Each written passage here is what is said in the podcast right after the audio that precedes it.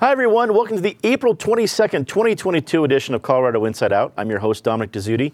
Thank you so much for joining us.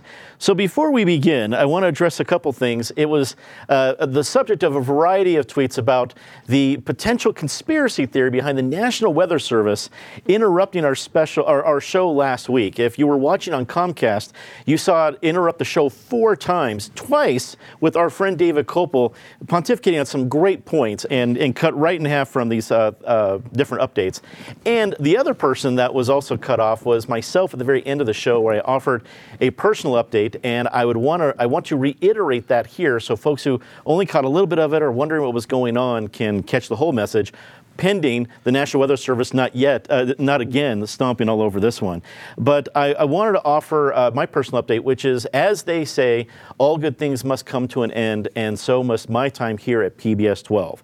Uh, I will be moving on from the station, and my last day here will be May 13th. So I'll be with you for a few more weeks on this show, and very excited to have that transition time with you. The first thing I want to say is the show is going nowhere. Colorado Inside Out uh, will remain. Uh, the uh, our producer El Neff and other folks here at the station are figuring out what will come next. So all that will continue to happen. The show's been around for 30 years. I like to think it'll come around, be around for another 30 more. Uh, I also am just uh, grateful to have this time. So you're going to see, starting actually with this show, some of our friends from our past on the program coming back to join me before I leave. So you will see one of them here in just a couple of minutes, but you'll be seeing that over the next few weeks and some, some great special guests over the next few weeks, uh, being able to celebrate this time.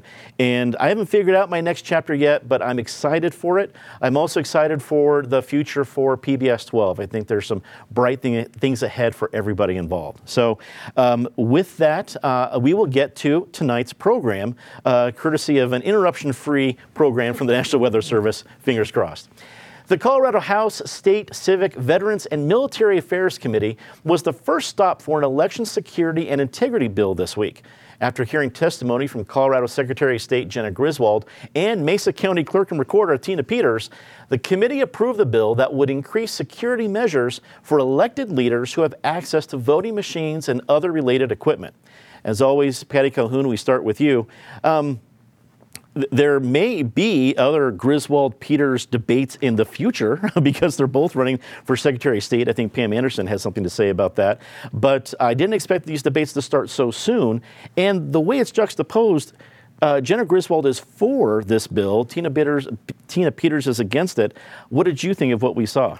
Well, speaking of conspiracies, the debate has been going on since November 2020 on what went on with the election, whether it was rigged, whether it wasn't. And with that debate has been increased threats against public servants, not just people in the clerk and recorder's offices around the state, around the country, but other elected officials. It's really a strange time to be a public servant. And in this case, you would think we would have an adequate security built in to keep our elected officials secure, although we also have elected officials who are being accused, as is Tina Peters, of actually breaking the laws anyway to go in and keep elections secure. So I think the legislation will pass this year. But let us hope that people are calmer as we head into the elections. Let's hope they accept the fact that our election system in Colorado, especially, is really the gold standard. It's safe. And I can't wait to see Eric Coomer of Dominion go to trial against Fox. That's set for next May. That will certainly be interesting. David Kopel from the Independence Institute and DU Law School. So, this, a, a, key thing for me to note is that this election security and integrity bill is very different than the ones we're seeing in Republican led legislatures in other states. What do you think of this particular bill? Is, is it needed? Is it a good idea? Well, let, us look at the, the, the big picture the way our country works with our constitutional system and, and its US and then the parallel system in Colorado is you don't trust one single individual to have all the power because you're not if it was George Washington that would be fine but you're not always going to get George Washington. You're going to get Aaron Burrs and, and other scurrilous characters sometimes. So you set power against power. So when the the center the White House in the fall of 2020 tried to steal an election, it didn't have all the power because there was the power in the the, the, sec, the in the states, in the Secretary of States, and then ultimately in, in the county clerks and all that. Same thing in Colorado. Jena Griswold is working so hard to use the perhaps criminal misconduct of Tina Peters to hoover up as much power as she can into herself personally. And even if we had a Secretary of State like the, the great Wayne Williams or, or his many predecessors who was very straight up and fair, that would be a bad idea. It's a very bad idea at a time when we've got the most partisan Secretary of State in the, the memory of anyone who's, who's currently alive. The bill is a lot better than it was when it started out because the, some of the worst things have been taken out. It would have given the Secretary of State censorship power over the county clerks to say, "Oh, you made you made this statement about the election, and I think it's false, and you were reckless in saying it. So I, the Secretary of State, have the authority to squash you as the county clerk." That's the opposite of a fair constitutional system. That's out, um, and there's some good improvements in there on the actual physical security of voting machines. Also joining us, Denise Maes, founder of Maes Solutions, also a longtime public policy consultant. Denise, it's great to have you here. Denise, um, I, I, I think there's details of the bill here, but then there's also the kind of political questions it stirs up. The whole idea of election integrity. Does that stir up other thoughts from people who may not be looking at all the details of this bill, but suddenly think that Colorado elections are at risk when, as Patty noted, they security wise have been uh, a gold standard since we went to mail in ballots years ago? Uh, what do you think from what we saw this week? Very, very good points and very good question. Um, you know, there is a lot in this bill. There's there's a lot, and a lot of it does go to how do we make sure that all the elections are run smoothly and that there are that there is no tampering with a lot of the machines. I mean, I think this bill could have been called the Tina Peters Act because it really is um, all of the stuff, all of the elements of the bill around the election system's integrity are all about the accusations that the Secretary of State has made against Tina Peters specifically.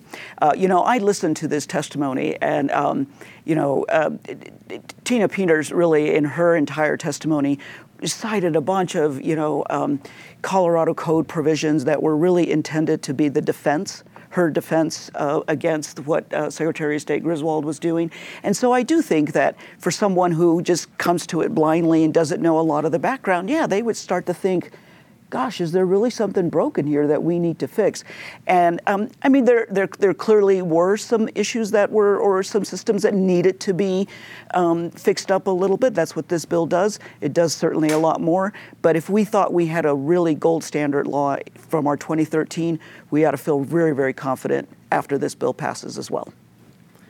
Well, also joining us, like I mentioned at the top, uh, one of a, a, dear friend uh, and part of the legends of Colorado Inside Out, Dani Newsum joins us. Currently, the director of strategic partnerships at Cobalt, but a uh, a dear friend and longtime uh, teammate here at uh, Channel 12 in various forms. And Dani, as you and I were producing together, and you were guiding me back when I was an intern, and we were looking at debates of all the different positions a Secretary of State debate was going to be boring, and I don't even know if we were going to go there. Now it's the prize fight in Colorado, thanks to things like this.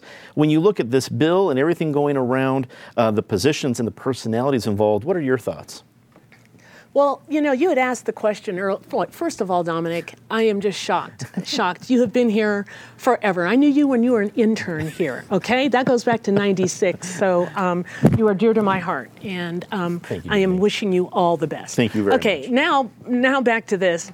Uh, when you ask the question, when you look around the country and you've got election integrity here, you've got election integrity there, the difference is you've got Republicans who are trying to stop people from voting. That's what they're trying to do.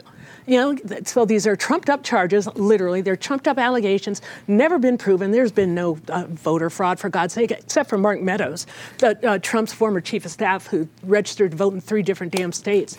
Anyway, so, um, but what it did, what this whole uh, post election period did show is how vulnerable um, systems are to manipulation by those who by those who want to make political points, who want to amass political power. So that being said, yes, Colorado, the legislature uh, did need to act act to put some um, protections in. Patty's exactly right. The um, Colorado Colorado elections, not just the machines themselves, but ballot boxes. The system of mailing your ballot or dropping your ballot off, it is the gold standard. You know, we don't have Mark Meadows um, voting. Uh, we don't have Mark Meadows types of voting um, when they shouldn't be in Colorado. And so, um, to the extent that this bill is intended to to um, firm up some of the softness in the Colorado system, only revealed by people who are lying, um, then that's great. Okay. Absolutely. That uh, makes a, a, lot of sense, and it just warms the cockles of my heart to have you back here, Dani. This is great. Oh. Let's uh, let's get to our next topic. U.S. District Court Judge Philip Brimmer denied a temporary restraining order request filed by the Colorado, Montana, Wyoming State Area Conference of the NAACP, the League of Women Voters of Colorado, and Mi Familia Vota. The three entities filed a lawsuit against U.S. Election Integrity Plan, a group accused of going door to door asking voters about perceived election irregularities while sometimes armed. The three voting groups allege that USEIP is intimidating voters and violating the Federal Voting Rights Act and the Ku, the Ku Klux Klan Act. David, you're one of three legal experts we have on the panel today. So, what did you take from this decision about the restraining order and then also the other issues that are going to be uh, coming out on this case as we move forward? Well, for the issues on this case, we'll, we'll presumably at some point see actual evidence in court. Uh, judge Brimmer is the, the chief judge of the U.S. District Court in Colorado, and I think his opinion sets out things very plainly. A temporary restraining order is about the most extreme thing you can ask a court for. You're saying, I got a huge emergency, I'm going to be irreparably injured very soon, so, Your Honor, issue this order and don't even bother to listen to evidence from the other side. That's how big an emergency this is. Well, as Judge Brimmer points out in his opinion, all the allegations from the plaintiffs, even if you say you, you presume that they're true, the last time anything happened was in December.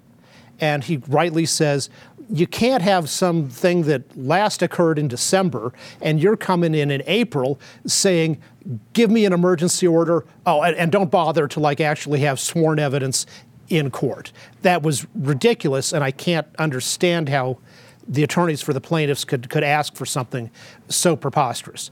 And on top of that, he points out lots of other failures. They didn't, you're supposed to show how you attempted to give notice to the other party when you're filing a temporary restraining order. They didn't bother to do that ministerial step.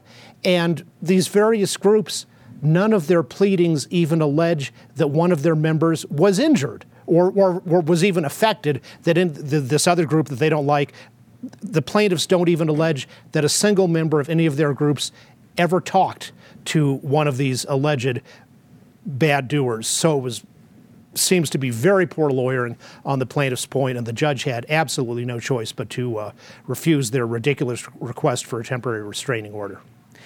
Denise, when you see something like this, I mean, this is one of several things in play. There's lawsuit, there's accusations of different rights acts, and it, so it's not just this um, request. But if this one does go poorly, does it uh, does it ha- handicap the other efforts as other uh, issues move forward?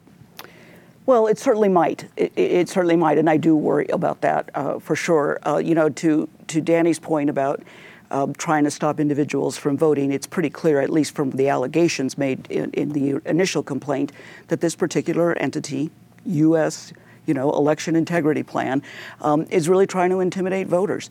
I mean, they themselves, this particular group, acknowledges that it was going door to door with the attempt to discover election fraud all of which has been debunked uh, since 2020, but continues to go on and on. And it's very disturbing that if some of these allegations are borne out, that they were targeting Latinos, um, individuals of color, voters, uh, coming across as if they were government officials and somehow um, had all this permission to get get your name, where you voted, how you voted. Um, all of that is is crazy stuff, and I frankly do think it is intimidation. But that's the point. That's the intent. That's precisely what they want to do. And so I do worry that if ultimately the case decides differently uh, or goes to uh, goes against the plaintiffs, that it might hurt other efforts. But the one thing that I do appreciate is that there's being there's noise being made about these intimidation efforts, and we all got to know about them because um, that's super important. Dani, the old saying says, you know, history doesn't uh, repeat, but it rhymes. You are a student of history. Are you seeing any rhyming here? Unfortunately, I am. Um, um, it's it's terrible. It's absolutely terrible. Um, in Colorado now, we have a law that um, prohibits anyone from openly carrying a gun uh, within a certain uh, distance of a polling place or a ballot drop-off box, what have you. But there still is the nightmarish um, possibility of people going door to door uh, sometimes with guns showing or a badge, a badge, um, you know, giving some kind of veneer of authority when they really don't have it, and questioning individuals. What kind of vigilante bullcrap is this? You know, again, uh, again and again, these are people who are not reasonable. How, how many times did Trump try, did Trump or Trump allies try to, try to um, overturn the results of the election? And you had at least 50 court decisions just throwing out their claims. There hasn't been any, and yet this is what is still, is still happening. This was the reason for the Voting Rights Act of 1965. And people haven't reformed. The Republican Party hasn't reformed. They have jumped, they have doubled down on their desire to restrict certain people from voting. And those certain people happen to be black, brown, elderly, young, and that is what they're doing. So, leaving aside whether the lawyering in this particular case was poor or, um, or, or not, the problem still remains that you have not just individuals, you have a political party intent on restricting the ability of people to vote. Patty, it seems that Colorado is a magnet for hotspot uh, debates like this for the election. Uh, do you think we will continue to be a hotspot on this issue? Yes, because we're heading into the election season. It is going to get hot. And even let's let me defend the Republican Party sort of, which is many, I think the majority of the clerks in Colorado are Republican and they do a great job. The majority, you know, Tina Peters aside. they they are doing a good job. They're being threatened themselves and we have to support them. Let's remember they're doing a great job. I have to say, it's not just the door to door, it's the calls you get, or I look at my mother's mail sometimes, and basically fraudulent mailings that look like they're from the government, but they are not, and they are scaring you about voting and what can go on. And we have to remember people have the right to vote, they have the right to vote without being harassed, you would hope, without having guns at the polling place. Let's push what's going working in Colorado. Let's stand up for it. Let's push it nationwide if we can. I mean, the, one of the very first states to allow mail-in voting, Amber McReynolds, she was on our cover last week, who is now working on it on a national level. It is working here. Let's support people and let's I'm not a lawyer, so I'm not going to sue them, but let us mock mercilessly the people who are trying to destroy voting. The latest in housing this week, Monday morning, Governor Polis announced a three bill package to help address the homeless epidemic. Collectively, the measures would funnel $200 million toward homeless services and housing campuses. Meanwhile, the town of Vail has moved to condemn a parcel of land that Vail Resorts owns and plans to use as affordable housing for staff. Town officials claim that the move is protecting winter refuge for a herd of bighorn sheep. Denise, we start with you on this one. New programs in Colorado, probably based in our urban center, and winter refuge for bighorn sheep. Uh, where do you go from here? Yeah, those are uh, those are definitely competing interests. You know, first of all, I'm going to just say that I think what's in this um, bill package that was announced is is really very very good and is very important, much needed. Um, I, I worry that a lot of it is is is too little um, in the sense that um, it's and it's also one-time money because a lot of it comes from the uh, rescue package federal funds, and so uh, that's a little bit of an issue. But it's a it's a good idea. It's good programs. One of the interesting things that the governor mentioned when uh, in the press um, uh, conference over these bills is, is he said a lot of the work you're going to do on issues of homelessness, you really have to go to the local communities because that's kind of where it starts. And I think what's happening in Vail is really putting the spotlight on that. Now, there's there's there's a couple of different sides, of course, as there usually is. You know, Vail says, hey, we'll do a land swap. You can have land somewhere else and do your affordable housing there. There are people that say, look, there's already uh, construction and development in that area where the bighorn sheep are. So that's really kind of a red herring. It's a scapegoat because you really don't want this kind of housing there. So I hope that they work that out because at the end of the day, if you don't have affordable housing for folks, you're ultimately going to be facing a much bigger problem when they are, in fact, homeless, and we should do everything we can to prevent that. Dani lost the cover here, especially you know the, the I did not have on my bingo card the homeless uh, debate coming down to bighorn sheep, uh, and I know it's not about homeless; it's about affordable housing for staff. So people who work in Vail Resorts don't need to uh, come out of rifle. But what do you think about what we saw on both ends of the spectrum here? Well, just starting with Vail, it's really interesting. Habitat for Humanity in the Vail Valley, they they built um, affordable units for teachers. I think um, I was reading it was in Gypsum. So um, I guess it depends on your population, your, your, the population you're talking about who can't afford homes. So in the Vail Valley, they're building for teachers and maybe other public service, um, you know, firefighters, other pu- public service entities. But when you look at what's going on in, in Denver, it really highlights that it's not just a housing crisis, it is a mental health cr- crisis. You can't separate one from the other. And what's been happening in our, we don't have a system of mental health care, we really don't. But um, with the, the 60s and 70s, where it was decentral, uh, decentralization, people getting local treatment, people not being if you will, institutionalized, but we are living with the remnants of that. And so you have a significant portion of people who are, who are um, experiencing homelessness who have way more problems. And I'm thrilled that this package at least is trying to address some of that. With Denise, I'm kind of like, well, is that is that going to be enough? And I'm thinking, no, it's not. But at least realizing that it's, you know, the homelessness, that's almost the end of the line. It's how that person got there mm-hmm. and dealing with all those those fault lines that led to the person actually being homeless that's so important. Patty, when you built affordable housing for Westword employees, did you have to move any bighorn sheep? Mm-hmm. No, uh, no, because they just stay at their desk. That's fine. Uh, you know, so the bighorn sheep issue is obviously a very different one in most situations. Ski areas have had how, employee housing issues forever. Not just the people who work at the resorts, but anyone who works in the town. They can't afford to live in the town they're in charge of. So, affordable housing is a big issue. They will work something out because otherwise there will be no no employees in Vail.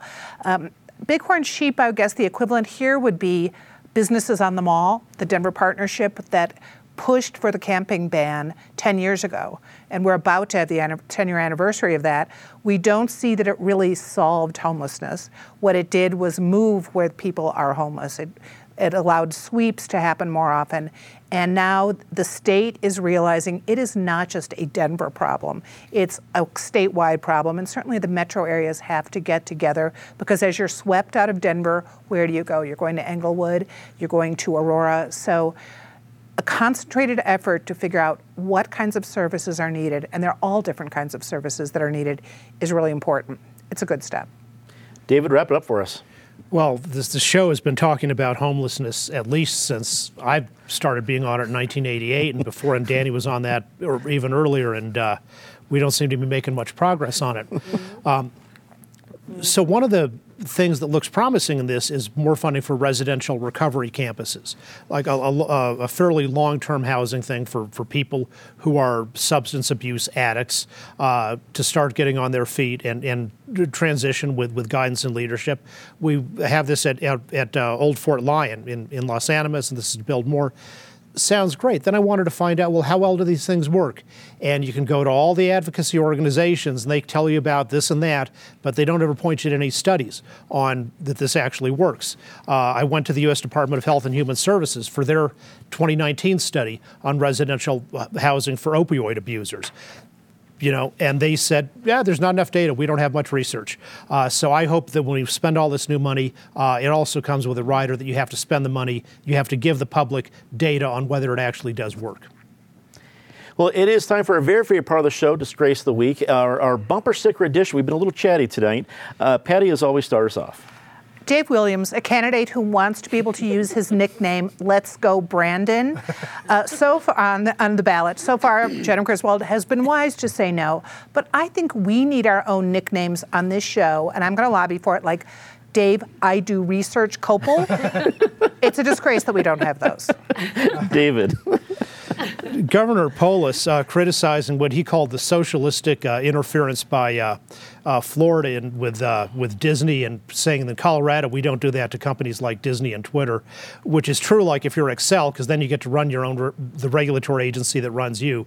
But if you're in oil and gas, or if you're a small business that was eliminated by the Polis lockdowns, and the state of Colorado interferes quite a lot in private businesses. Denise.